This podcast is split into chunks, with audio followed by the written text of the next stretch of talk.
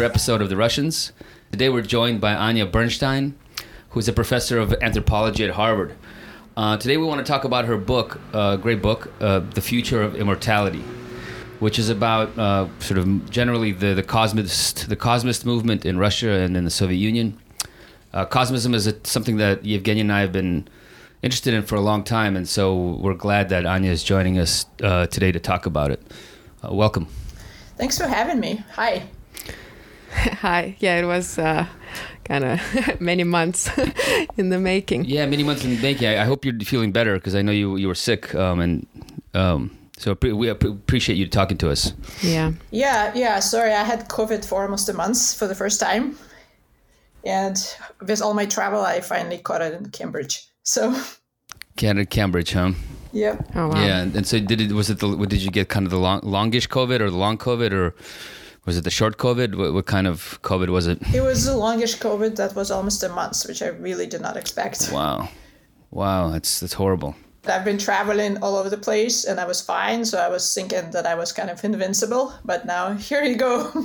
so um, I guess let, let, me just dive into it, and you yeah. know, with the with the question you probably get, you know, frequently uh, about the book, and I mean, how did you get interested in the topic, and you know, and why you decided to write this book? Because it's a you know, it's a sort of a fringe um, um, but very interesting, but a fringe topic. And how did you get into it? Yeah, you know, like it was a lot of project that was kind of serendipitous. I've been working on something different before. I've been working on Buddhism uh, before in in Buryatia, which is southern Siberia, and also in India. But at some point, when I was doing this research, I came across a body of a Buddhist Lama. You might have heard of him. His name is Itigelov, who died, but his body did not decompose. They exhumed him, installed him in a kind of a shrine, and it became the center of local Buddhism. And the local Buryats uh, were so proud of him that they called him uh, Buryat Lenin. I mean, they said it kind of tongue in cheek, of course, uh, because they claimed that their Lama was better than Lenin because Lenin was preserved, you know, through science, so through the miracle of science, uh, and their Lama was a real religious miracle. And I was thinking about this. I decided to read a book about the preservation of the body of Lenin, and um, a few things kind of stuck out at me. I mean, first, when Lenin died, they didn't really know what to do with his body. A special commission was created called the Immortalization Commission, and it first was proposed that Lenin's body be frozen. Eventually, that was rejected in the favor of embalming. But what the book that I read was claiming, and now it's arguable, you know, some people, there's just not enough historical evidence, but there was this uh, claim that a lot of the people surrounding the embalming of Lenin were interested in the philosopher Nikolai Fedorov, who is considered mm-hmm. sort of retroactively, uh, retrospectively, the founder of Russian cosmism, which is not quite the case, but I'll get into that the terminology later. So yeah, um, so that was one thing, and the other that was interesting. And when I was uh, writing my book, I wrote a very long footnote on that, and sort of forgot about this for a while. That's my Buddhist book. And the second discovery happened when I was teaching. I was teaching for two years before Harvard at the University of Michigan, and I was asked to develop a course on anthropology of death, which is kind of a staple subject in our discipline, you know, from early anthropological research to, say, burial rituals to contemporary studies like the one I did in Siberia. And when I was researching issues related to death, I came across an article about American cryonics you know, the practice of freezing dead bodies in liquid nitrogen for future reanimation, as they say.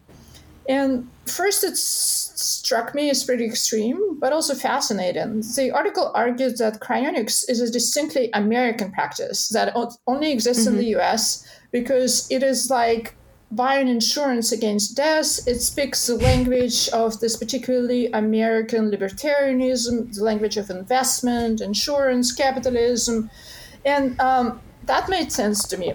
But at the same time, as I was doing research for my class, I discovered uh, just through googling something in Russian that the that the only country except the U.S.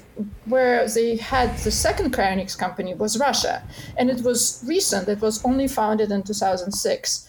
So uh, at that point, I knew about Fedorov and I knew about the Russian cryonics. So I decided that there is something there. So I went to Russia and I first met the cryonicists who were part of the larger transhumanist movement that we also have in the US. But then I also met the followers of Fedorov, which was a completely separate movement, although they're constantly in conversation. And so th- these conversations really fascinated me, and that's where that's how I started this.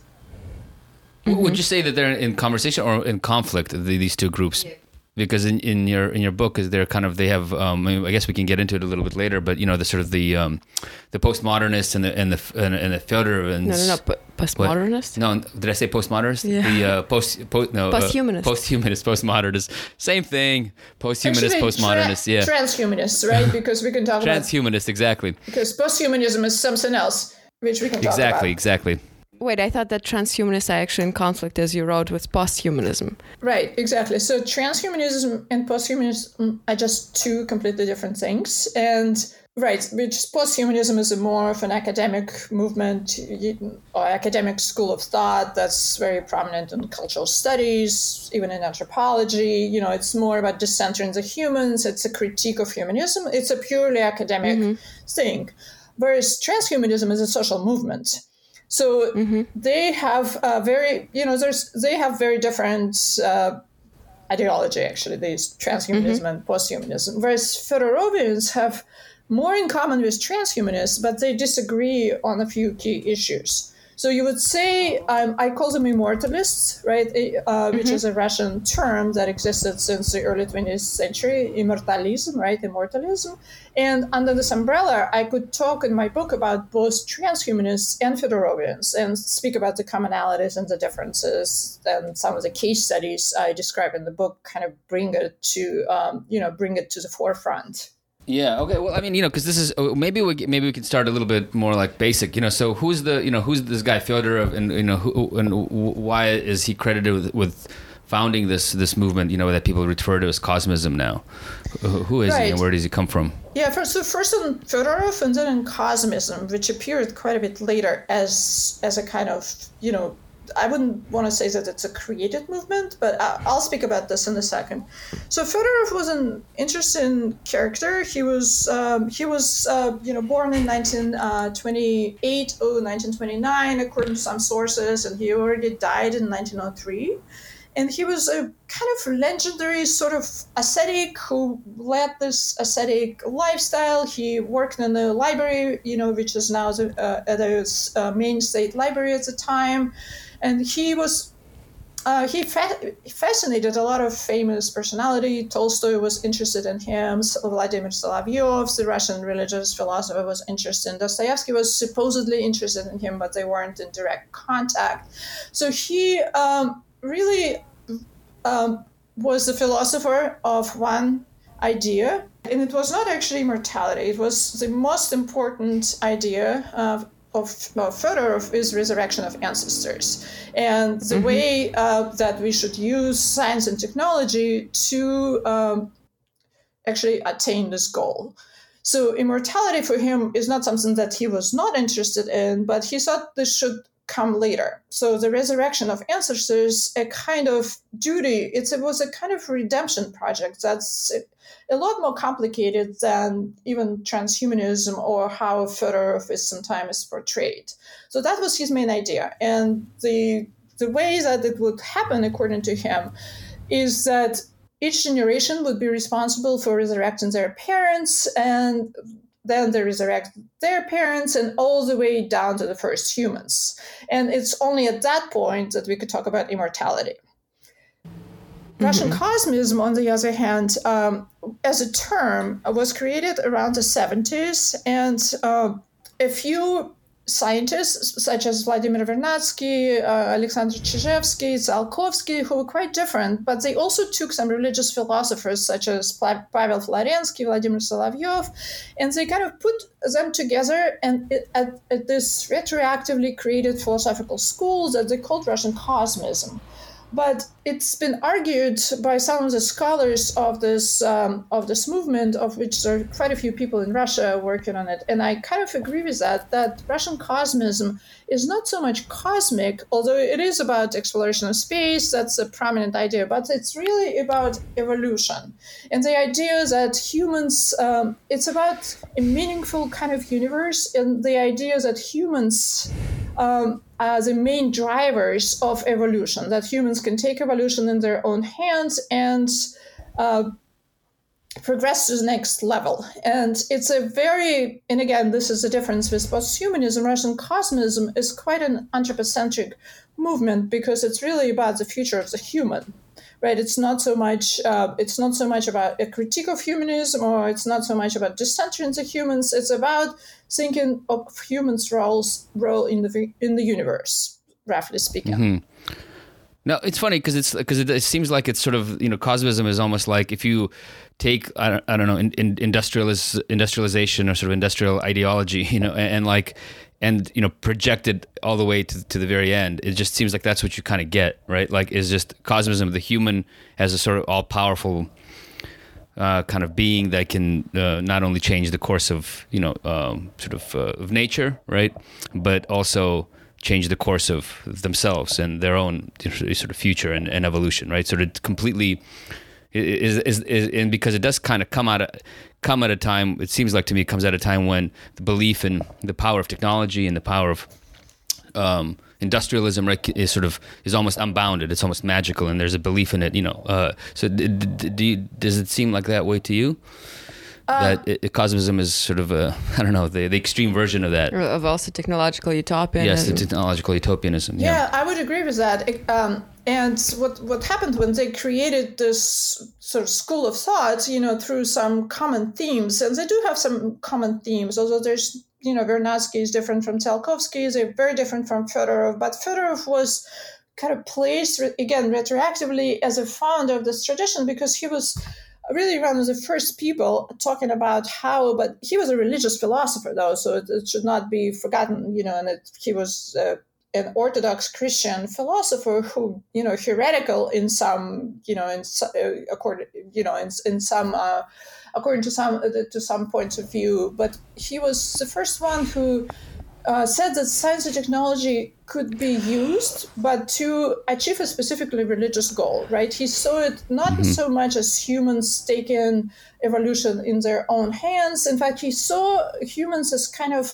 these transitional beings, and maybe that's what they share with transhumanism, that have to be uplifted to the next level. But he saw them as kind of immature, as kind of teenagers. So he wanted this complete remaking of the humans, complete remaking of nature. But all of this is to reach that uh, biblical goal, right, of this deathless state, which he believed was almost. Uh, a preordained divine plan and humans mm-hmm. have to mm-hmm. fulfill it right so it's not really con- to him it was not contrary to uh, contrary of you know what uh, of say russian orthodox christianity but it's actually what humans were meant to do so to him uh, to him it was not only a redemption project right because it was about resurrection of ancestors but it's also something that was uh, divinely sort of ordained for humans yeah, I mean, where does he get that? Because it's like, because why, are, where, why is, how is a human being sort of suddenly playing the role of God or playing the role of this kind of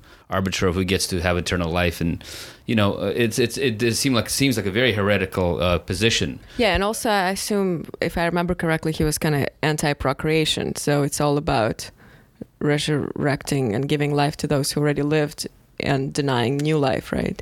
Yeah, he wasn't really anti procreation, but he did talk about, you know, there's some interesting ideas uh, that, uh, you know, could be even compared to sublimation because he was saying that the sexual energy could be, uh, you know, that is used for procreation could be channeled to the resurrection of ancestors, right? So it's the same, it's that energy should be channeled to the past rather than to the future. But he wasn't really like you know he wasn't like uh, an exponent of the human extinction movement. So you know not let's not have kids you know Right. You know, it's funny because he, he must have really liked his parents and his grandparents because, you know, it's like, it's such a comic thing to want. It's like, you must now resurrect all your ancestors. It's like, well, some people are, you know, probably happy that their, their, their, their, their ancestors are, are, are no longer alive. You know, I mean, that's a, that's a real, that's a real thing, you know? Yeah. So it's just, it's a, it's a, it's a funny thing for him. I mean, I wonder what his relationship was with his, with his parents and, and his grandparents. You know about his about his own family history is really interesting because he was an illegitimate son of a uh, of the uh, of a Prince Gagarin, and you know contemporary mm-hmm. Fedorovian take this not as a coincidence but almost as a providential signs. You know they call them the two Gagarins. You know mm-hmm. Yuri Gagarin and Fedorov, whose real name was Gagarin, coincidentally, hmm. and he had a very. Wow. unstable position in this family. So he was really interested in kinship. He was uh, one day he was you know accepted, the other day he wasn't when he, his uncle died, and he was always concerned and really you know I don't want to psychologize you know his ideas, but at some point he was really interested. How is that that people who were your kin yesterday now are not? So he was really he saw his resurrection project as a kinship project, right? You will resurrect um, all of the ancestors to restore kinship not just across space but also through time, right? That is with the dead. So he had, you know, with all his futurism, he had a very kind of old-fashioned idea which he called, uh, you know, filial duty. It's almost like something from Chinese philosophy, but he also is using that in his uh, among his ideas. It's kind of a debt He calls it the resurrectory debt, which is one of his neo. I don't know if you've ever read him, but he's full of really interesting I did. neologism. So he calls he calls it in Russian "воскресительный долг." So we, which we owe uh, to the ancestors. So he really wanted to. Uh, he really wanted to pay it back. And, Right, and to yeah. your question, to your comment, actually, before I forget, how could he be so heretical as to think that humans would be, um, you know, would do something without God or before God? He kind of thought of this more as a synergistic project. So human that because for him it was a divine plan all along. So humans are just fulfilling what was pre what was what was previewed for them. And if they don't do that, that's where we get into trouble, he thought. Oh wow! So he's saying inaction is sort of what the what the Orthodox Church was doing, which is not doing not not pursuing this plan was the, was was where like, Yeah, and exactly, and that's why contemporary Fedorovians sometimes call themselves active Christians, like, and they call it Right, active yeah. Christianity, because they're not really waiting for resurrection. They're just, you know, Mm-hmm. which would happen after death in the traditional, you know, doc- doctrine. Uh, but uh, they're doing something about it, whereas the passive Right. ones are the ones who are going to die and just wait for it. Right. But but you know I have a question. You said that Fyodorov had this kind of vision of divine preordained thing that actually this is always we meant um, to do that, like to resurrect ancestors and all that. But then it means that he saw himself as a prophet. So who what is this divinity? Like who gave him this information? So he's like a new prophet basically of some sort? I don't think he was, you know, that, uh, you know, full of himself as to call himself a prophet. He really didn't even want to publish anything. He was really reclusive and kind of mysterious, but he did, he was really obsessed with this one idea, right, which he calls the common cause or the common task Yeah. On the other hand, he was really well versed. Like he, because he was a librarian, you know, and people came to like Tolstoy would come and hang out with him at the library. You know, like he would give Tsiolkovsky met him and mentions him in his autobiography because he gave him some like prohibited books. So he was really well versed in the contemporary science. You know, the science of like 1880s, for example. So he was like widely read. And I don't know if he saw himself as a prophet, but he really seemed to believe in this idea. Mm-hmm. Some other Got people it. saw him as a prophet. You know, his first, his early disciples, and some others, and mm-hmm. some contemporary followers. You know, they see in him as kind of anticipatory thinker that you know, whereas he's talking about things that are quite obscure, but people see that oh, that's you know, that's where he like prefigures modern genetics. Although of course he couldn't have known about genetics and things like that. So Right. they see him as a prophet, not so much himself. Uh-huh. Why do you think Soviet Union didn't embrace him at all? In fact, only like later he was kind of like rediscovered and this whole Fedorovian society was, from what I understand, was formed. But like the official, just like generally during Soviet times, he was completely, his ideas was fully repressed. Yeah, I think you know. So first of all, he had some followers, early followers who you know both uh, both direct followers who were you know uh, who who knew him and who published his writings. All of his writings actually were published after his death, and they were sent to who they thought were influential personalities, and they were published with a sticker not for sale. So they did wanted this to be this kind of non-commercial thing. Then he had another interesting, not he, but there was another interesting movement, which is sometimes, and this is where the word cosmism appears, sometimes which is confused with Russian cosmos. So there was this leftist movement called anarchist biocosmists who took a lot of Fedorovian ideas but denied it. but it's um, and um, made a kind of ideology out of this. Except they put immortality, you know, first. Um, then they put interplanetary travel as the second, and then they put resurrection last. They still kept it because they felt this was important, but maybe not as important as Fedorov.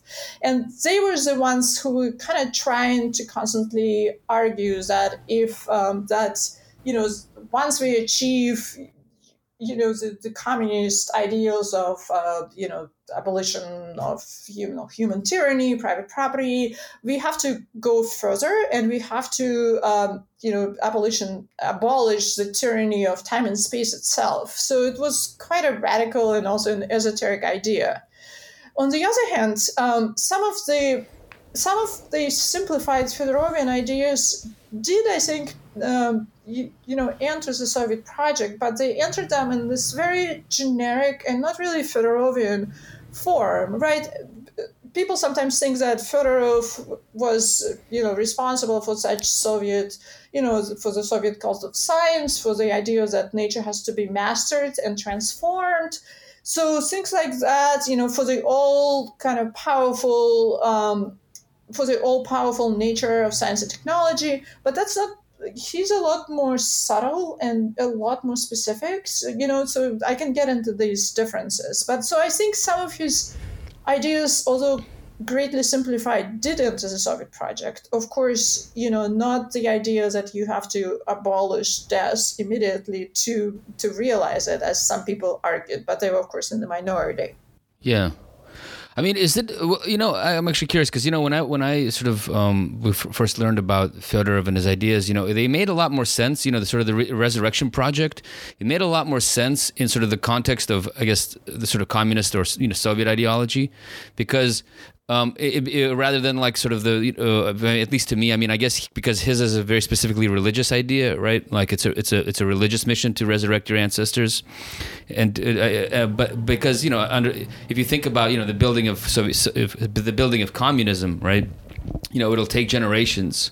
And then as a sort of redemptive thing at the very end you know that's when you sort of the resurrection stuff kicks in and you resurrect everyone who was you know worked gave to build their life yeah. gave their life to this project but didn't get to experience yeah, the thing exactly. itself. And that was developed by the biocosmos by the way. That was one of their major uh, ideas. Um, you, you, know that's what they were saying. By the anarchist biocosmos which is different from russian cosmism as as this kind of umbrella movement right uh, of different thinkers so, um, yeah. so yeah, so the biocosmists argued precisely that that we cannot leave all of these ancestors who you know toiled towards this uh, you know realm of freedom that comes with communism because it would be unfair if they if if they if they don't get to enjoy it at some point fedorov also talked about this but in a lot more he was more in the tradition of you know redemption of history you know there's a term in russian like оправдание story story that it was common in other religious philosophers the idea that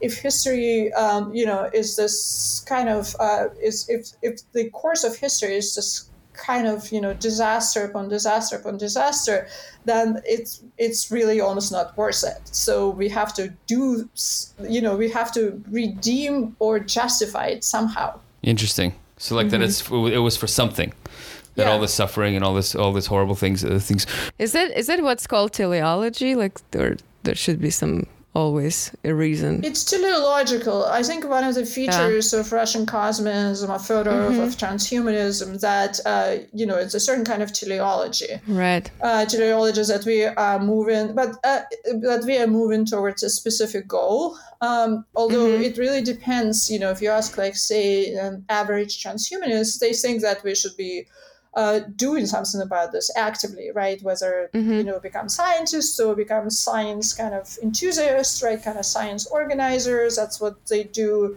But if you read somebody like Vernadsky, who's you know he's an odd character in in, in this because he was uh, out of all of the Russian cosmists, he was this one serious scientist who's uh, mainstream know, fame, right? Who had, was yeah. extremely well recognized, you know, in many fields. He now he's very popular in the humanities.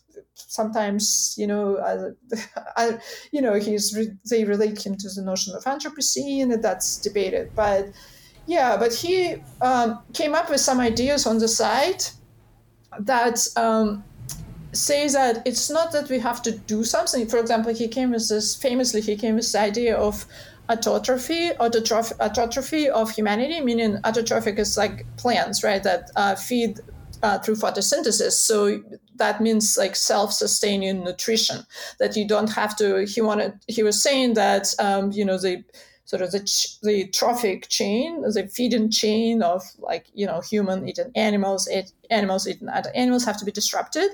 But he was mm-hmm. not saying that we have to do something about it, that we have, he was saying this is a natural course, right? So for him, this was going to happen no matter what.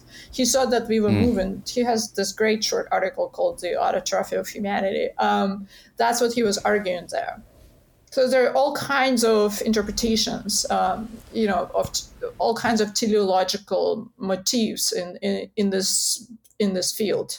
Got it. And and I'm curious, anarchist biocosmist, who would be the most uh, sort of um, known or interesting kind of philosopher to read or yeah there was some uh, there was somebody named i didn't really work on them there are a few people that i can mm-hmm. uh, that have worked on them specifically there's some new stuff that was published but for example like Svyatogor um, is somebody well known that's that's a pseudonym alexander Svyatogor right yeah, alexander the, Svyatogor. are those are those the po, po like the po, poet poetics yeah, or something he wrote of this uh, poem of yeah. anabiosis that's quite interesting and, and quite radical in, in its you know in the extremism.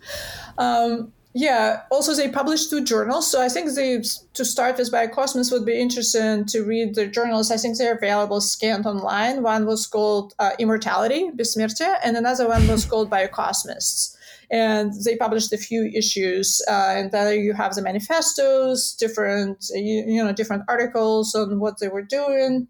Uh, there's so these these would be something uh, something that you could read in the original. Thanks. Yeah, yeah. I, think, I I've seen them in, in a in a collection of um, sort of biocos uh, cosmist work that was put out by um, e-flux. Um, there was that book that was sort of collected some some stuff uh, some years ago. Um, I think I, I, came across them then there. Yeah, I mean I think it had like the the actual you know points like we need to re- re- like we need to stop death. We need to resurrect the ancestors. You know they had like a three point plan if i remember correctly about what to do.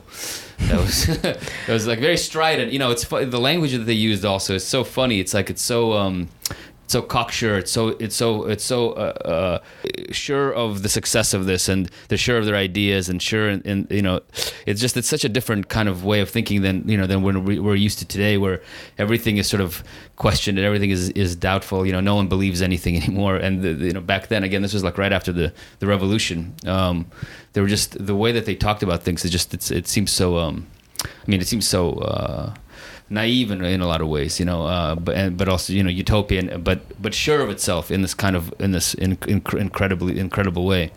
Yeah, but also radical because they were saying that they accepted, say, the you know what they called like the bourgeois ideals of the French Revolution. They accepted the Bolshevik Revolution, but they feel that that's not enough. They feel that yes. that's all great, but we have to remake uh, the real tyranny, that of time and space itself, right? That right. would and that would pertain to death. Um, yes, they secularized Fedorov, right? But and also they kind of denied the connection, which is funny because it's a lot, a lot of the a lot of what they're saying come to, almost directly from him. But they said, oh oh, well, he was kind of a reactionary because he talked about brotherhood, and we want to talk about, uh, you know, comradeship, for example. So it's not really convincing, you know, the disavowal. Yeah, yeah. No, it makes sense. So like the, the when you when you defeat the class enemy and you cre- create a classless society, the next big enemy, enemy It's is death. Yeah. time and death, basically, right? Yeah, yeah. Interesting. But and and then uh, there's this slogan, right? It, does it come from the uh, Fedorovian society now, the mortals of the earth unite. So that comes from um, that comes from early Fedorovian uh, followers who uh, um, published in the journal called, um, you know, kind of samizdat. I mean, even the Fedorov that they published was a kind of samizdat, right, of the time. So they published this journal called Universal Cause, right? It's um, uh, Вселенское дело. It's it's a it's a play on Fedorovian Obshchee delo, right, the common task. And that's mm. where they use uh, they use this paraphrase Marxist slogan, right? Mm-hmm. More mm-hmm. mortals of the world unite. And yeah, they feel it was they felt uh, they felt I think that this, this was a much more universal cause, right, than just the proletarians. It's not just enough. It's not enough to unite the proletarians. A much more universalist idea to unite everybody because mortality. And this is what transhumanists um, are kind of also getting into um, that mortality is something that unites all of us, and that could be uh, that could be sort of the way to overcome, you know. Uh, the, to way to overcome some of the differences. Yeah, so that's where this slogan appeared. This was before the revolution, even that was in 1914 journal. So they see themselves as something like beyond class. But then, is it really when you read about this sort of uh, the steps we, whatever, as humanity should take? They're so kind of still far, sort of far away from actually real world problems of majority of people who are not necessarily thinkers who don't just kind of like have luxury to like sit and think about what to do with mortality and stuff like that. Basically doesn't it seem in the end uh, kind of maybe yes utopian but kind of reactionary? Because it still takes you out of the real struggle and the uh, day-to-day problems and offers you the in a way solution that's not necessarily that I don't- not even clear is it even a, re- a real one is it even reachable it's like maybe in hundreds of years maybe I mean, never people are still like ba- are still like you know struggling to survive in the world, right? Ba- uh, like for the to get the basic, Basic goods stuff. necessary for survival, right? Yeah, yeah, So it's no, like- most, yeah. most definitely. And I, I think this is one of the weakest points that they themselves, uh, some of them at least, are keen to work on. Um, they they do seem to believe in some kind of trickle down, you know, in some kind of tri- trickle down um, transhumanism, Cosmism. right? They would say, yeah, they literally would say something like, "You remember, like when like when they thought like personal computers, so the iPhones were inaccessible. This is mm-hmm. going to be the same as immortality. Of course, the rich are going to get it first. That that's what they're saying. But then everybody will get it. And of course, th- this is something that I disagree with, and I've had like many discu- discussions about about about that. That you know, without changing, this is my personal opinion, right? It's not their opinion. That like without changing the political Right. system before, you know, before these uh, advances. Uh, you know, in like agent technologies actually happen, it would be it would be, of course, completely dystopian and a continuation of inequality. And I think Fedorovian, and not that they're necessarily like you know think about class a lot, but they're a lot more subtle in this. They s- they think that this is a long, gradual process, and that basically we are far from being ready. Mhm. Whereas transhumanists want it now. right i'm actually curious did you watch this movie i really love it called in time Oh yeah, when time Have time is heard it? currency. Yeah. yeah, time is money Yeah. Uh, Right, uh, or or even um, well, uh, no, God, I wanted to mention uh, what's the uh, Neil Blomkamp film about healthcare? Oh, uh, It's more Elysium. relevant, Uh, more like Elysium, which because I think yeah, I've seen all of this. I watch a lot of sci-fi, especially related to this project. I probably watched all of this. because it's related. Because i thought actually back to what you're saying yeah exactly. Without changing it feels like political system the way it is now. It doesn't matter we're in america but it can be anywhere else. It's going to be like elysium. Like once we have some kind of life preserving uh, i don't know um, sort of uh, machine that deals with all diseases once you lie down in it it's who's going to own it? Like jeff bezos? I don't know. It just doesn't it Yeah. seems completely irrelevant for the the ideas of so-called common tasks because it's not going to be common. Especially, I mean, it gets into all sorts of other things. It's like with the fact that you know, uh, again, I don't know how they deal. I don't know how. Maybe I'm actually curious how you, how, what, what you, what you, what you, what kind of discussions you've had with the Fedorovians of you know in in Russia. Is like you know the idea that you know there's like natural limits to development on Earth. You know, Earth is not like an infinite system of resources, right? We're already kind of reaching those limits as we speak now in terms of just uh, you know the use of fossil the fossil fuels and like the exhaust of the of those fossil fuels and you know the over you know fishing of, of the oceans, the over you know over over planting of agriculture all around the world. You know the you know clear cutting of forests, all these things to support you know this sort of really just expansionist uh, human project essentially that, that, exists now. You know, how does that even fit into uh, uh, the, the, the sort of Fedorovian utopia where I guess it, I guess they probably talk about you know the complete management of humanity, right? Because you have to keep limits on everything. But is there even discussions about that? You know, not just class, but sort of environmental limits and just the environment how does that fit into anything? Yeah there's definitely discussions about this. I mean some some more kind of crude view would be that some transhumanists believe in techno fixes like geoengineering for example. Um, so that's some yeah. of them. But then you know or like kind of almost like a parodic view would be that like okay we're to destroy the earth and like just move to other planets uh, because Fedorov was talking about this but in a completely different context. He wanted to move in that, to other planets because he wanted to make the universe conscious. Anyway he had all kinds of interesting ideas why we should go into space. It was not because we should trash everything here and like you know, not because like an Elon Musk fantasy basically exactly, where we trash everything here and then we move on like trash mine, everything right and then yeah. like mine asteroids. So that was not. So these would be kind of like the crude idea, um, ideas, you know, the technofixes and sort of the space exploration. But in reality, you know what's interesting about transhumanism? So there's this one um, utopian, like very optimistic, kind of techno optimistic utopianism. But then they have this other kind of almost an underlying currents. And if you get deeper into contemporary transhumanism is definitely there. They call it existential risks, and these are the risks risks of extinction of humanity. So climate change is one of them, of course, but then they have many others. They classify them both both like you know European, American, and Russian transhumanists. So it's it's a whole like kind of eschatological also current, right? The the current that thinks about the end. So in that sense, they are very concerned about climate change. They uh, do not have a program what to do with it, except again, you know, to use some kind of techno fixes. I yes. witnessed a funny meeting. I was just in San Francisco for something else for my other project, but I there were I don't want to name name, but there were a few people who I not one was not a transhumanist, but somebody who you know interested in technology and concerned about climate change.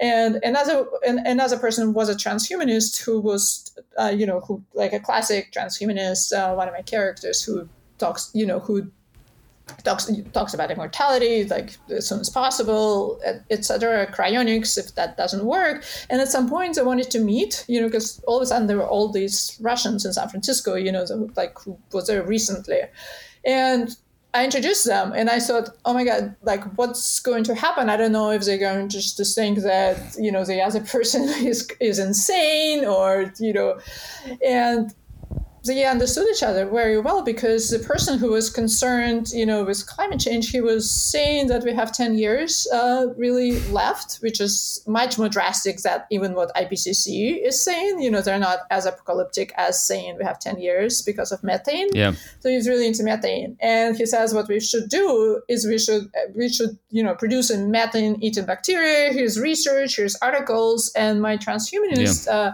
friend was listening very careful and all of a sudden he said, yes, if this is 10 years, that's what we should do because uh, yeah. this is a different time horizon that I really expected. I thought we had longer. So, you know, there's mm-hmm. some, yeah. so they're definitely thinking about this. I mean, I mean, the, the, yeah, the transhumanist stuff is, and, and just generally, look, you know, I, I, I was, you know, I, I grew up in, in San Francisco in Silicon Valley. You know, I, when I moved to San Francisco uh, from, you know, from the Soviet Union.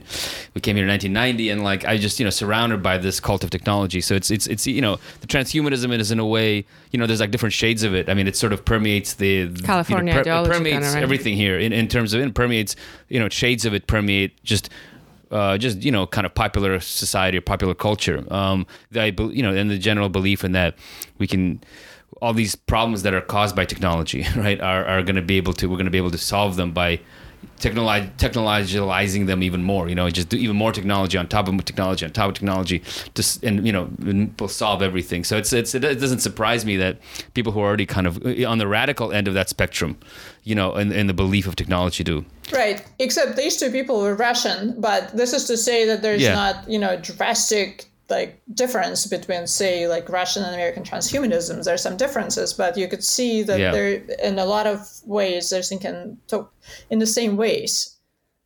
Yeah, no, it makes sense. It's just they're they're doubling down on the on on on the utopian sort of promise of technology. Essentially, you know, it's all it's always a doubling down on it, right? Yeah, yeah. If I can if I can say it in that in, in that kind of crude way. Um, Can I come back? I, in the beginning, we started talking about it, but, but before even describing anything about like transhuman, transhumanism versus posthumanism. So about the posthumanism, is it purely kind of like the Western concept and thought that exists more like here, or is, is there something like that in Russia? Basically, what's your I think it started. It's it's it started here, you know, with uh, uh, with you know some with academic uh, philosophy, cultural studies, um, anthropology, just people who were thinking about you know the Anthropocene in terms of not not not as a geologic, but more like as a you know as as it was adopted in the humanities. So it it definitely does exist in Russia as well, but mostly in academic circles. You know, Russians in in you know in in the circles of uh, people who read like English and in English and other languages. So people do talk about this, right? It's a certain kind of uh, critique of humanism and the role of human in the current crisis. So it's uh, Anthropocene is probably the more the like the most immediate sort of field, and this is a huge field, of course, you know, in geography, anthropology, social sciences, humanities, right now. So that's where it's originally coming from. po- you mean the posthuman posthumanism? Posthumanism. Yeah. Posthumanism as a critique of humanism, as thinking, how did we get there? You know, was it the Enlightenment that brought us here? You know, Right. and this is a kind of Makes sense. critique that transhumanists don't necessarily have, right? As um, Yeah. yeah, Because because transhumanism is essentially a kind of a, a, radi- Continuation a of- radical version, uh, yeah, continuation of humanism, right? Uh, it's like taking it to the next level or something. yeah. That's right? what I, you know, there's some people, there's some philosophers who are trying to bring the two together. You know, I've encountered uh, people like that, you know, academic philosophers. On the other hand, uh, from my sort of empiric research, uh, I find them very different. You know, I agree more with the sociologist of science, and I cite him in my book, Steve Fuller, who said that uh, trans if um, if if transhumanists, if uh, posthumanists think that something to the extent um, that enlightenment has gone too far and is to be blamed, you know, for our current crisis. Transhumanism is a kind of hyper enlightenment. They think enlightenment has not gone far enough, right? So Yeah. it's an, That's what I thought, yeah. it's an inten- in- intensification of humanism, right, as Yeah. opposed uh, to critique of it. Right. It's the same way they, they say kind of like Soviet Union didn't go far enough. The Soviet project is not radical enough. Like enlightenment is not radical enough. It's just all of that, but next level kind of. Yeah, I mean, you- I mean, but you know, it's interesting because both, you know, both like the capitalist system and sort of the, the Soviet system, they were both, eh, you know, they were, they both have one thing in in common, you know, which is industrial, eh, the belief in, in, in technology and a belief in this kind of industrial society. To, I mean, so there's a lot of. So I'm just curious, like, is is is like, I mean, I don't know, just to re, just to, I think maybe I'm kind of repeating myself here, but I just to look at it from some some another angle here. Is do you, do you see this, this transhumanism as a kind of an industrial religion of the industrial age, as like the kind of um, since you know you, you, your stu- you, you, I mean, your study of religion uh, kind of fits into this. Is it is it is is it a, a religious uh, movement and is it connected to the industrial revolution? I think it's definitely connected to the Industrial Revolution, and even Fedorov is, right? So, in that sense, yes. And um, the religion thing, you know, it's a big question, and there's some uh, there's some scholars who study transhumanism who firmly believe that it's a religion, right? Uh, these are mostly people coming from religious studies. Um, myself and a few other anthropologists who study transhumanism, we don't really think that it's a religion, and we don't really think it's necessarily the most productive question about transhumanism. Yes, it shares certain traits with religion, but it shares them in the same way as Marxism shares certain traits with, with religion, right? So anything could be called a religion, right? Any political ideology, uh, transhumanism. But um, to me, um, it's you know it's even that it, it might share some traits like in the same sense that any ideology might might do um, it's it's not a religion because it's you know it's quite different from religion well, actually, how, how is it different? You know, what's what are the mar- marks of of, of uh, you know what are the, some of the things that it doesn't? What are some things about it that disqualify it from? Right. Being... Well, first of all, you know, transhumanist as an anthropologist, I like to follow you know my subjects, so you know my interlocutors, as we say. Most of them, not every single person, right? And this again, I'm talking about transhumanists, not Fedorovians. That's totally separate. Um, so most of them are very secular, you know, and and they really, you know, they're probably, especially cryonics uh, movement, they're probably the most uh, secularized or you know militantly atheist movement I encountered in Russia when I was doing this work. You know, I haven't worked uh, with cryonicists in the U.S., so I don't know what their belief is, uh, what their beliefs are. So, and I have to believe them, right? If they tell me that they really, you know, that uh, that they uh, don't believe in the soul, they don't believe. And again there are different there are different like kind of undercurrents. And i also you know i also covered some other ones which is a minority current that are more like kind of spiritually incorporate some of the new age beliefs. So that exists mm-hmm. as well. But your uh, general transhumanism uh, transhumanist story is a, a, kind of very secularist very rational very um, you know un, um, really like not a believer. And again, you could call them believers because they do take this uh, leap of faith, right? Um, because what they're saying, yes, the science is not there yet, but it's it is going to be there. So you could say that that's a leap of faith that they do. So in that sense, yeah. you know. But again, a lot of people, you, you know, make make this make various leaps of face, right? Including political ideo- all kinds of political ideologies. Of course, yeah. I mean, you call everything uh, most things a religion in that sense. Uh, yeah, uh, most most of our beliefs that think, aren't like, based. To call yeah. everything religion is not necessarily like the most illuminating uh, way to understand these phenomena. Yeah, well, because I guess my the reason why I, I, kind of go there, and maybe it's just it's a, is it just because of the utopian quality of it? You know, the leap of faith, not just, but also just the, the and the connecting to some kind of ideal, perfect world that will sort of come come as a result of it. But also, I wonder if that's like part of the profession, the kind of like you're anthropologist, and it's part of your this belief system is part of your profession. Because we recently, uh, been a few months, I guess, we talked to Alexei Yurchak, and and also he was arguing that Bolsheviks, uh, in no way are like a religious kind of group, yeah. which I kind of tend to what tend to think that they kind of were. So, in in the same way, he would the way the way you're talking about Fedorovians and the transhumanists, they kind of describe like the rational element, the sort of the secular secularism and all that stuff. Um, so I guess it's also part of the kind of anthropological discipline to look at certain things under I, I, imagine under this angle. Yeah, it's been suggested, you know, that um, the Bolsheviks were like a messianic cult, and maybe mm-hmm. it, it, they do have some traits of messianism, as do transhumanism, as do other political mm-hmm. movement. You know, both left and right wing utopias, right? They're all they all have this uh, messianic quality.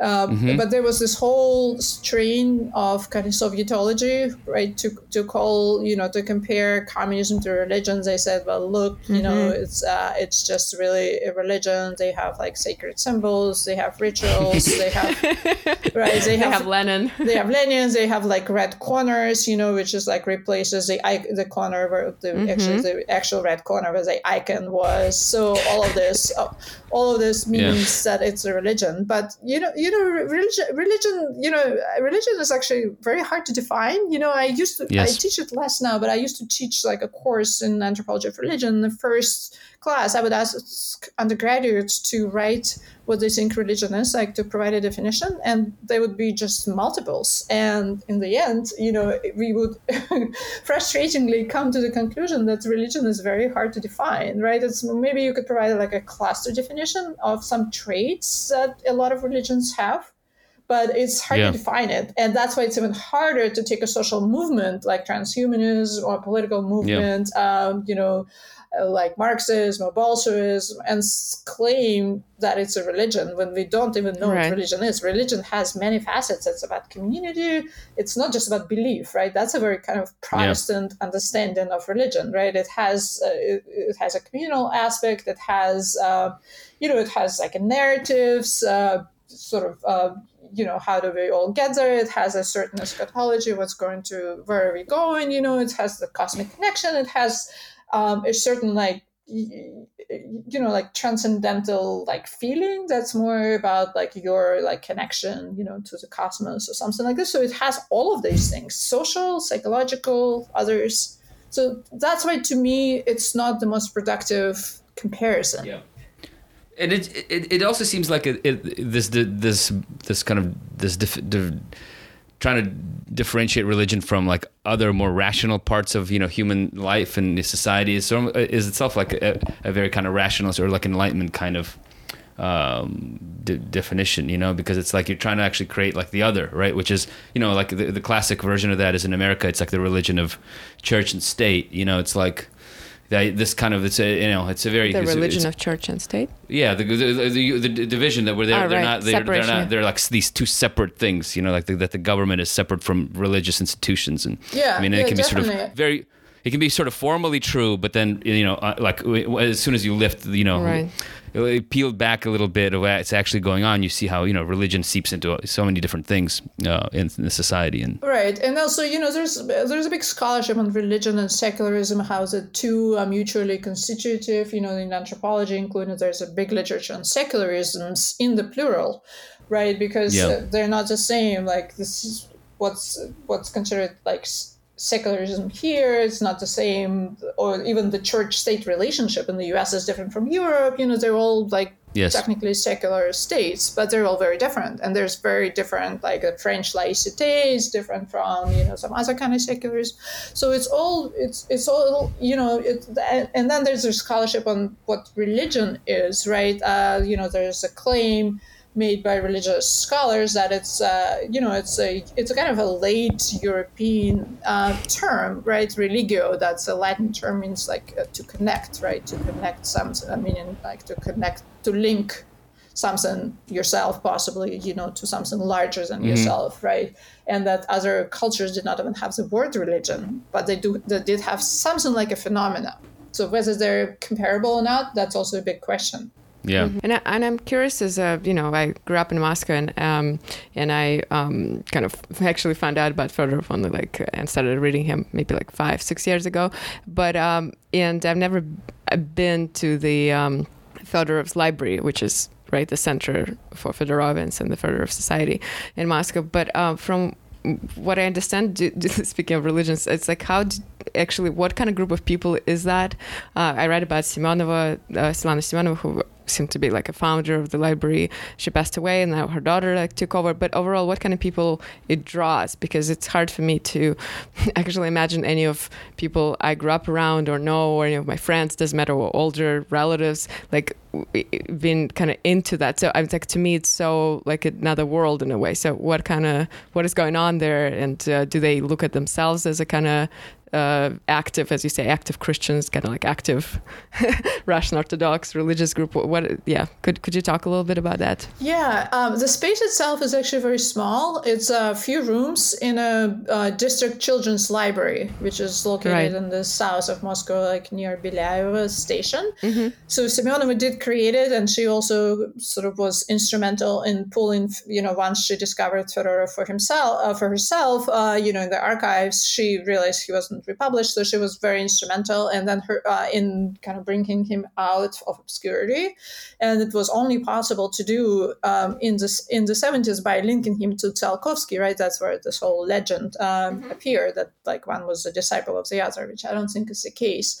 But uh, going back to Fedorovians, you know, it's a very uh, right. And then her one of her daughters, she had two daughters, and one of them, Anastasia Gacheva, became a kind of informal, you know, leader. She doesn't like this word, but I'm not sure what word is a good word. But she's a kind of public intellectual who is very well versed both academically and on like a personal level in what in like formal exegesis of Fedorov and Russian Cosmism as a kind of philosophical school. So they have reg- they're very active actually. They have regular seminars and they have a very diverse group of people who come. I wouldn't say that everybody who comes there is a Christian. I um, they tend to be uh, slightly older than the transhumanists, but not necessarily, not all of them. So it's a slightly older group, and you and there are a lot of you know there. It's really hard to to bring them together. There's quite a big contingent of what we call technical intelligentsia, you know, and to me, um, it was it, it, it made sense because that's I think how some of these people came to religion. You know, that's how Semyonova um, herself, although she was you know she was a humanist, was a philosopher, philosopher who studied like French existentialism before she discovered Fedorov. You know, out of um, and um, yeah, so but uh, there were, there's a certain contingent who came to to, to who came to Orthodox, Orthodox Christianity in the Soviet times via Fedorov. You know, and to me that makes sense because Fedorov uh, rationalized in some sense, although his writing is very opaque, it's poetic, etc. Uh, it's you know it's steeped in the images of the Trinity and all of these uh, you know Christian ideas, but he did rationalize Christianity somewhat. So I feel like that for a technical person, it was easier to uh, embrace Christianity uh, via Fedorov, right? Some of these people. So that's one contingent. Then there's other contingents. There are scientists who are interested, and you know, uh, there are all kinds of uh, people who actually like practice, uh, you know, uh, physicists or other other other scientists. Um, who uh, who are just interested in in Fedorov's philosophy and in Russian cosmism in general. They're historians of science. Uh, there's just a lot, and there are just a lot of. There's some graduate students who are interested or working on something related. Some people work on literature in Fedorov or something else in Fedorov. It's quite a big industry in Russia. You know, there's a study of Russian cosmism and Fedorov, and then there's just some um, some lay people who are subscribed to their mailing list or Facebook group who find it interesting and they come. Mm-hmm. So they have lectures, they have what I found interesting, they had these slow readings of Fedorov. To me, it was like one of the more fascinating um, exercises that they had. They would just uh, take a paragraph and spend a few hours reading it line by line and trying to go around the room and just decide what not decide but discuss what he what he might have possibly meant by this sentence.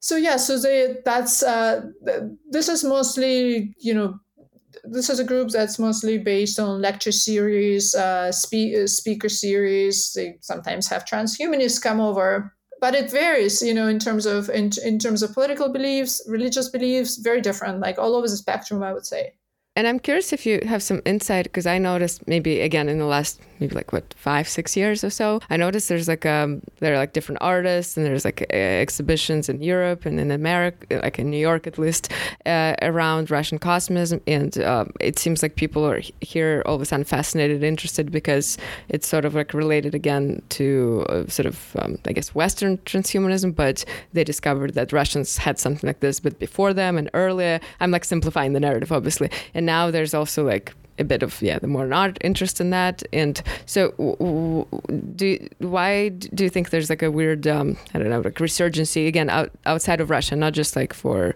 uh, some scientists or graduate students who are into reading Fedorov but more in a way i guess a bit more uh, popular culture I think people find um, not necessarily transhumanism because people, for example, e-flux people who are really into Russian cosmism, they tend right. to dislike, like Anton Vidokle, who made several yeah. films, maybe, and they published a few things. They are not necessarily into transhumanism as they're into Russian cosmism.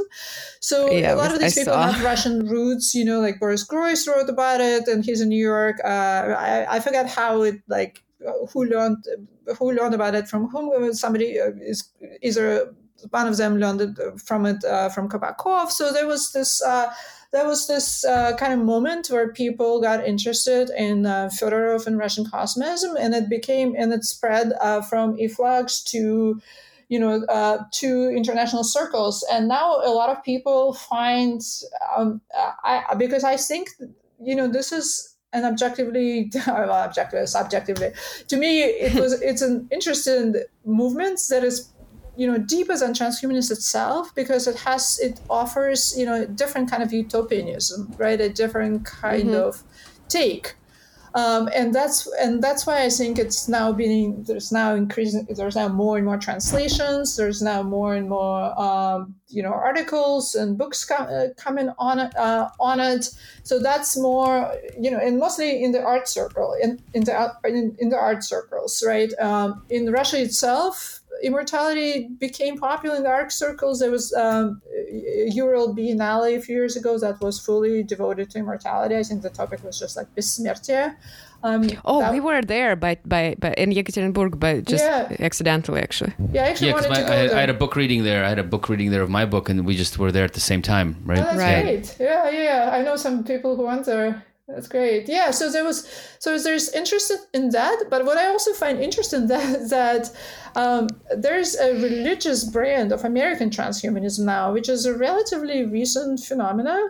Um, you know, in the last, I would say, uh, I, I don't want to give a date, but last 10 years, it started appearing because before it was a purely kind of like Silicon Valley, truly libertarian kind of movement. Although there are also American transhumanists who call themselves techno progressives to distinguish themselves. So this is like the democratic, kind of more left wing transhumanism that, that also exists here. But what's interesting yes. to me is that at some point there appeared religious transhumanism. For example, there's a church in Florida called uh, the Church of Perpetual Life. And they've invented, um, you know, they, they do services there that start with scientific lectures on life extension, for example. And then they do a kind of remembrance ceremony, and they even coined the neologism, the resurrector, resurrectables. The, the, these are the people in cryonic suspension. So they do the ceremony on YouTube. So it's very, you know, it's uh, um, it's been broadcast uh, called Remembrance of the Resurrectables. And the reason I mention this church is that church has two uh, prophets, um, and one of them is um, Arthur Clarke, and the second uh, person is Fedorov. Arthur C. Clarke. yeah, so Arthur Clarke and Fedorov are the two prophets um, Whoa, of this that's church. awesome. Yeah, and they have their portraits, um, and and so that's another avenue how Fedorov is coming, um, you know, is coming to the U.S. Yeah, the, the Russians are taking over. God, yeah. Yeah, I'm actually going to go with my Norwegian colleagues colleague who is studying American, who's writing a book on American transhumanism. We want to do an article on that church because we haven't been there. So this is like a side project for us um, sometime this fall. Yeah, that's pretty interesting. I'm actually just curious. You know, you know, there's like this. Obviously, it's like it's just kind of there's a big culture war right now happening. You know, as we speak in America. Um, you know about about transgender politics, and um, and I'm I'm just curious. You know, how does that how does that fit into Fedorovian thought, I guess, and maybe also you know uh, transhumanist uh, thought. I mean, you know, the idea that people have the power to use technology, right, to sort of alter their own bodies and to sort of modify their own bodies into sort of into into a shape and a form that sort of comports to something that they feel inside. Well, how does that how does that uh, how does that fit in? Uh, yeah, I haven't heard specific discussions, but I would I would admit you know on on uh, on uh, tr- on say transgender issues, but in general, transhumanists uh, both in the U.S. and in Russia are pretty open minded about this. You know, a lot of them think we don't even have a body, so it doesn't matter what age or what gender you are, right? So this is where you have this Cartesian sort of uh, side of the movement that believes that you know consciousness or whatever we call, you know, or yeah. mind or soul, if you use religious language, is somehow separable from the body. And that's why a lot of people preserve just the brain because they believe that your personality, your consciousness, your mind is, is, so, you know, and you can somehow live indefinitely in cyberspace, right? The Silicon Valley has probably like 15 startups working in this area uh, right? Yeah. creation of these avatars that can live independently of the body. So in that sense, it wouldn't matter whether you're like a man or a woman. Or yeah, it seems like a small thing, right? In the larger debate, in the larger you know dream yeah, that like they have. Who cares yeah. what genders do exactly. you have? You can be anything. Within, yeah. yeah. So that's transgender. Fedorovians uh, would be I think a little more conservative, but they just in general, first they don't believe in some kind of. It's called transhumanists uses a term called substrate independent existence, right? Substrate is being your body, so they say that our mind or consciousness can be transferred from one substrate, such as like the body, to say a computer, which is another substrate, yes. right? Or flash drive, flash drive. So right, so that well, is, so they believe in singularity then. Yeah. In a way, yeah. Yeah, yeah. Whereas Fedorovians are very much, and this is one of the lines. I even have a table somewhere in my book where I'm trying to like clarify the three positions. One would be Fedorovian, one saw, transhumanist, yeah. and one the kind of more mainstream Russian Orthodox position on, on this. And Fedorovians have uh, they first they, they really don't believe in the in the substrate independent existence right? So they criticize this a lot and not because it's a kind of cartesian dualism that's a you know that's that's old and well worn but because because body somehow is um, was central, right? It's central to mm. Fedorov. He thinks that we do need it, right? We might transform it. We might uh, learn how to transform it to be autotrophic, how to have, but uh, to them it's really important because that's your link to the ancestors, right? So you, you know, mm-hmm. he doesn't give you a specific recipe how the resurrection would happen, but somehow you are using your own body as this link, right, to your parents, to the, to the kinship line, yeah. etc. So I would believe. Uh, so I would. So they are really. Uh, they are much more concerned with the body.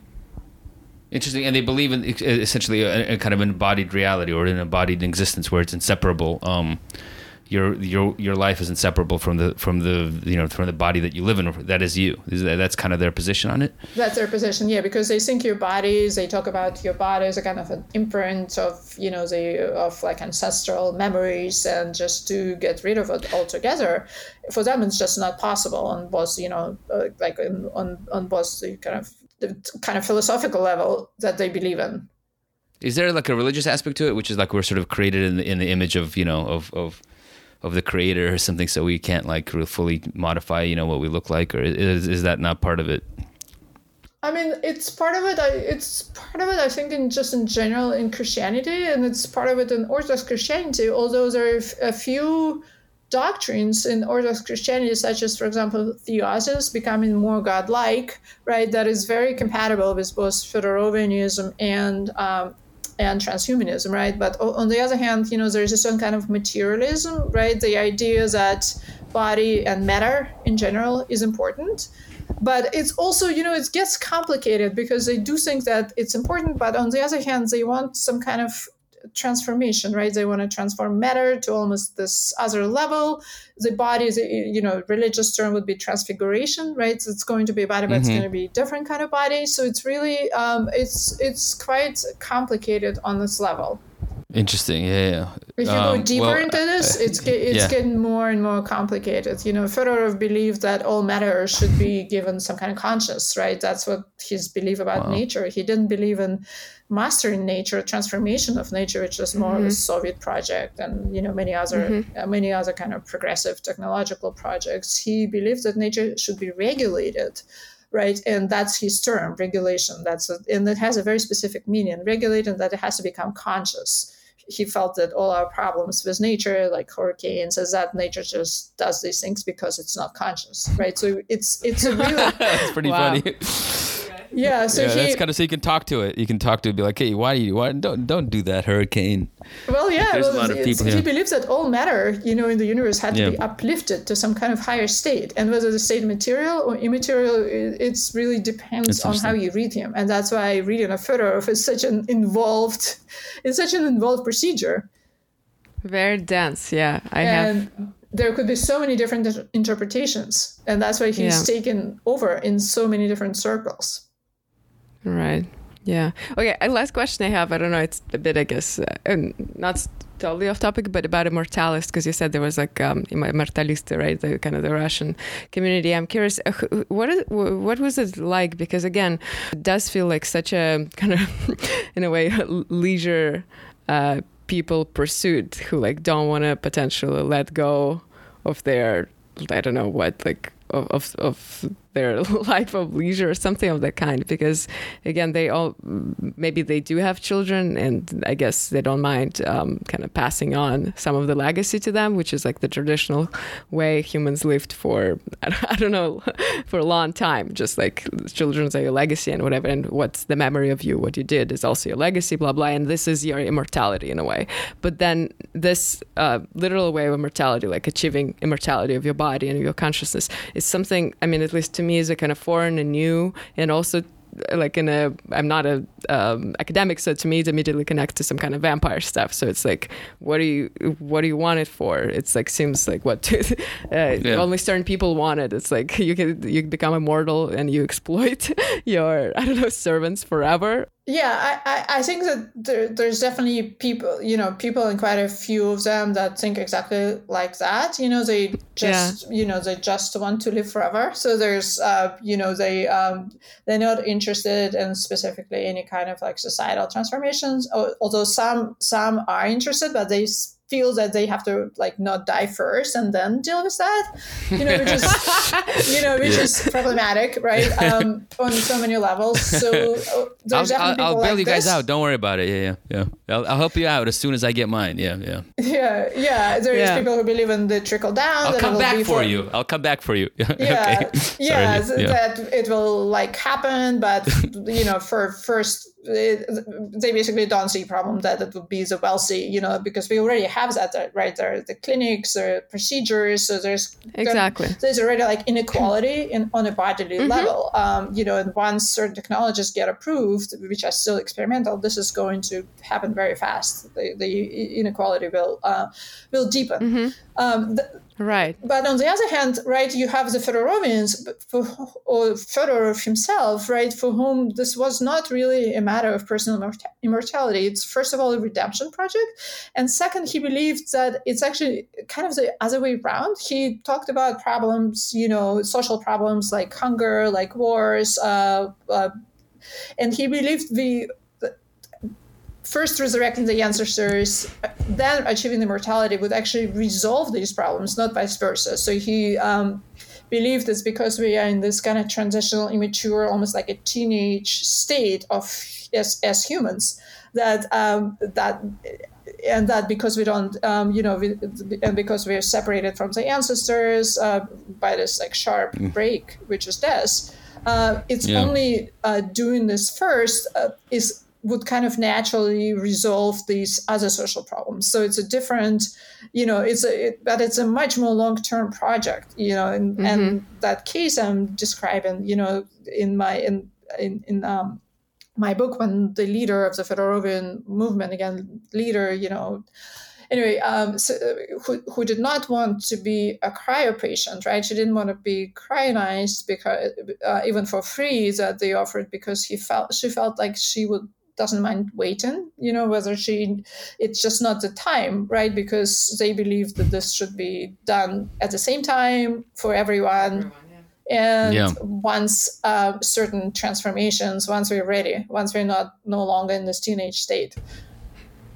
this is such a weird logical leap, like that that will solve societal ills. Yeah. So bizarre, because like now we live maybe in even darker times, you know, speaking socially, politically, environmentally, and it feels like how it will it solve anything? It feels like it only going to be more entrenched if certain people live forever. Yeah. It just, I don't know, that's um, maybe back in the day it was easier to make that connection that it yeah. will make things well, better. If certain people, see, that's the key, right? That's uh, because it's only available right now. Well, right now it's not available to anybody, but if it did, mm-hmm. if there was some kind of breakthrough in, say, biology of aging, which is the closest like mm-hmm. scientific discipline that deals with trying to understand what aging actually is, it's not going to be available to everyone, right? And no, some yeah. people, including some scientists I work with, and some transhumanists, believe that it cannot even be achieved commercially. You know that it should be like an open source project. So, yeah. but mm-hmm. uh, this is not what's happening. Yeah, but you know, but it's funny the open source. You know, just my, my own little uh, experience with um, you know with the the world of um, Silicon Valley and um, you know these co- computer companies. Open source, you know, sounds nice. It's, uh, anyone can use it, but the, the open open source is usually maintained by corporations. They pay the people to to work on those projects and to and, and they do it for themselves first and foremost.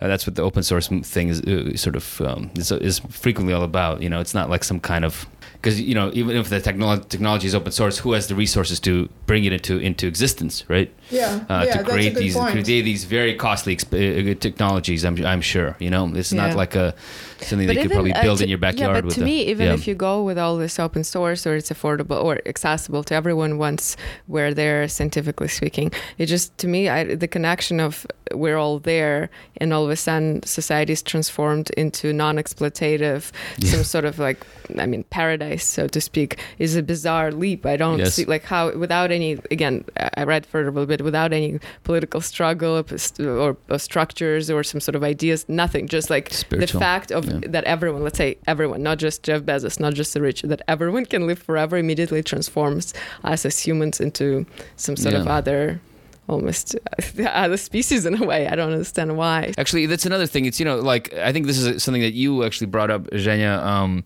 you know, it's like if you look at I don't know, like I don't know, uh, the stories that our society tells, you know, to itself about this stuff about immortality, it usually has a negative connotation. I mean, vampires being like the first, you know, uh, the most obvious sort of And they're uh, bored. they're bored, you know, and it's not like they're like cursed in a way, right? it's a, it's seen as like a blessing on some level, but it's a curse. And al- always, you know, the the vampire sort of mythology as it's evolved is a, is a mythology of, of ruling class, right? Of of ex- and exploitation. yeah, but you can say they're bored because they're also lonely. But if all of you- well, but I mean, know. they have their own societies or whatever. But I'm just, but just generally, it's it's interesting because you know you have this sort of like do, split screen kind of thing where on the one hand everyone wants to, there's this uh, this hope placed in you know life extension technologies and maybe immortality. On the other hand, there's sort of more deeper and older stories that society tells itself and mythologies. You know, uh, eternal life is is like you know part condemnation. Um, and sort of that's a natural story. No one can really, no one, you know, it's not like questioned. You know, it's like that's. It seems it seems like a normal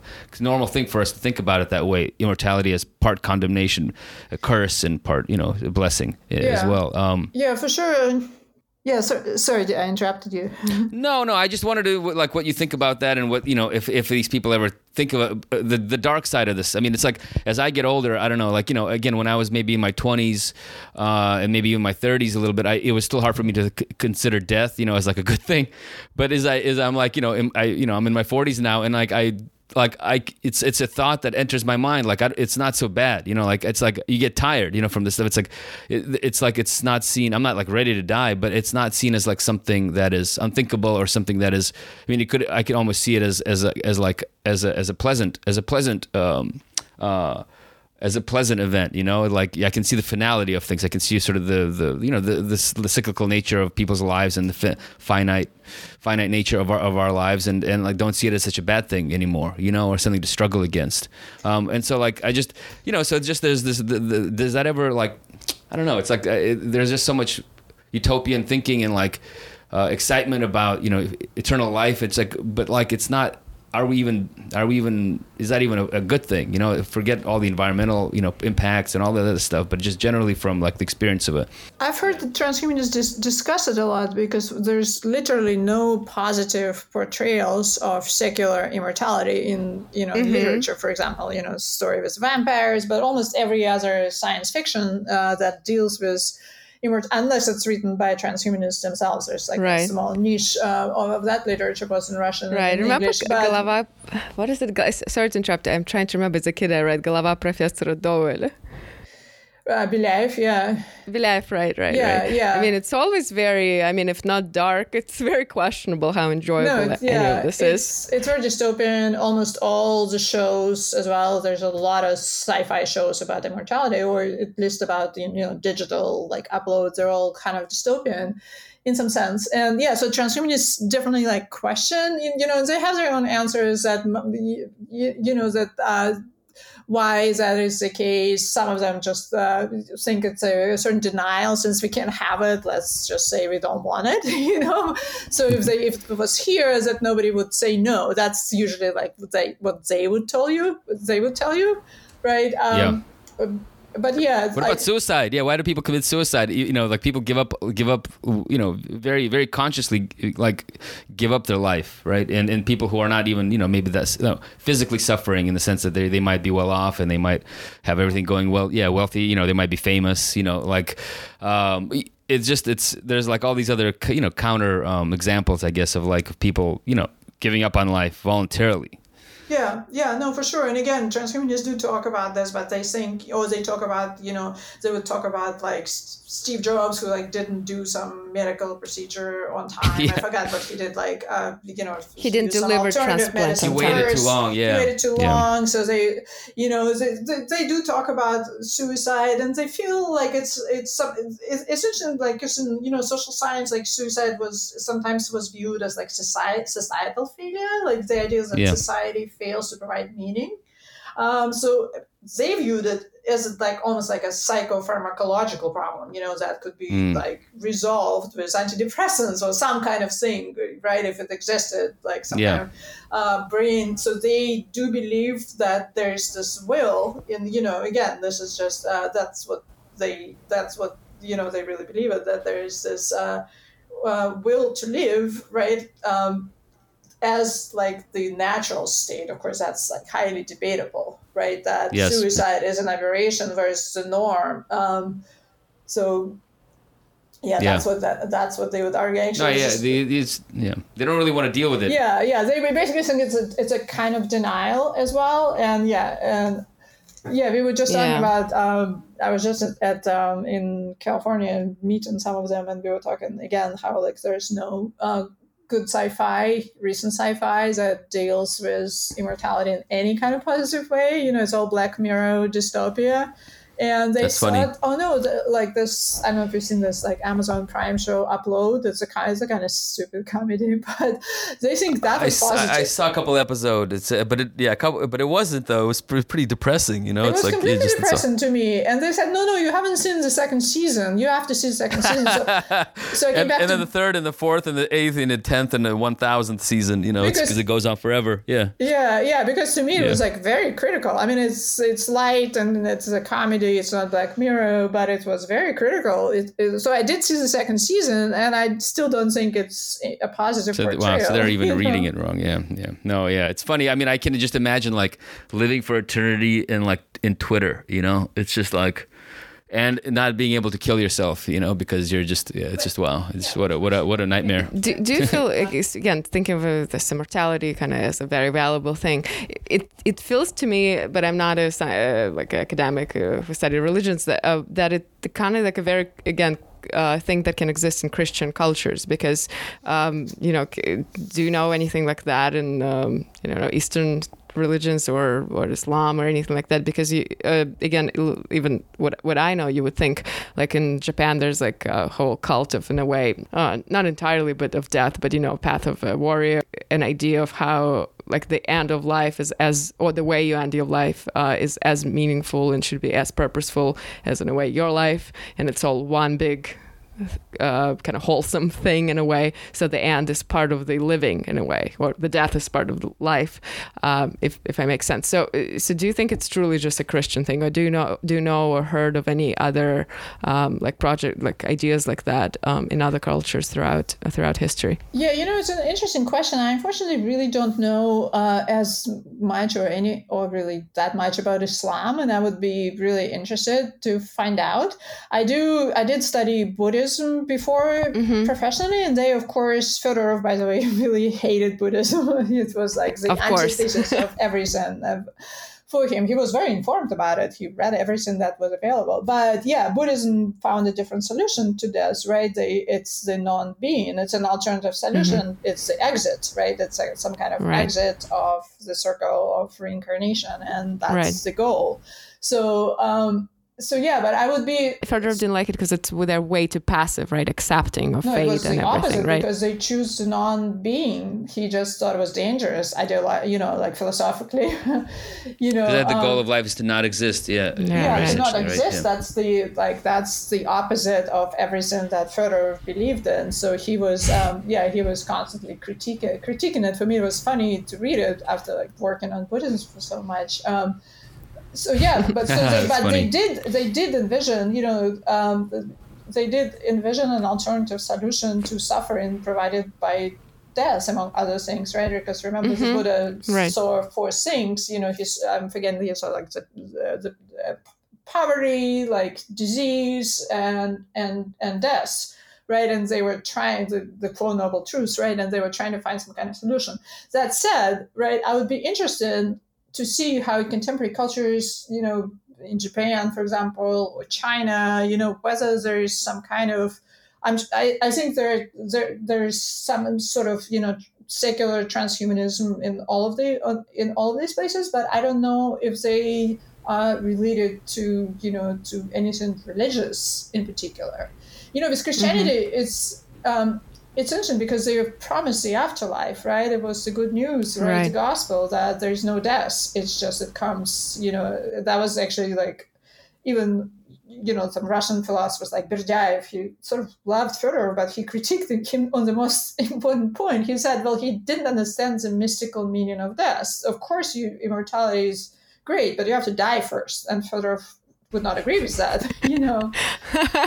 So he said he, did, Right, he right. misunderstood this crucial point, right? So you, I can I can see, but yeah, I can. That's see pretty the- funny, actually. That take. You already, already, yeah. yeah, Yeah, it already exists, So, yeah. I, so I wouldn't say s- think that it's in Christianity, so, but to some ex, you know, uh, to some extent, it might be embedded with the idea of you know theosis being godlike, with the idea that matter can be spiritual, right? There, there's even Uh-huh. like a term in Russian like spirit bearing, like dukhonosny, right? That the matter could be as holy as spirit. So you know, so maybe there's something you know in Christianity, especially Orthodox, that could have led to that. Although I don't, again, I don't think that you know contemporary immortality movements are necessarily like religious movements. Yeah. So yeah. So I would love to find out more about you know other types of transhumanisms. Hmm. All right. Okay. Well, um, maybe you know that's a good note to end on. I think you know uh, a note of hopefulness and uh, the more inquiry. Um, but thanks Yeah. for talking to us. It was a great. It was a great conversation. I appreciate um, appreciate it. Yeah. I Yeah. think Thanks so much for having me. Yeah, thank you. America.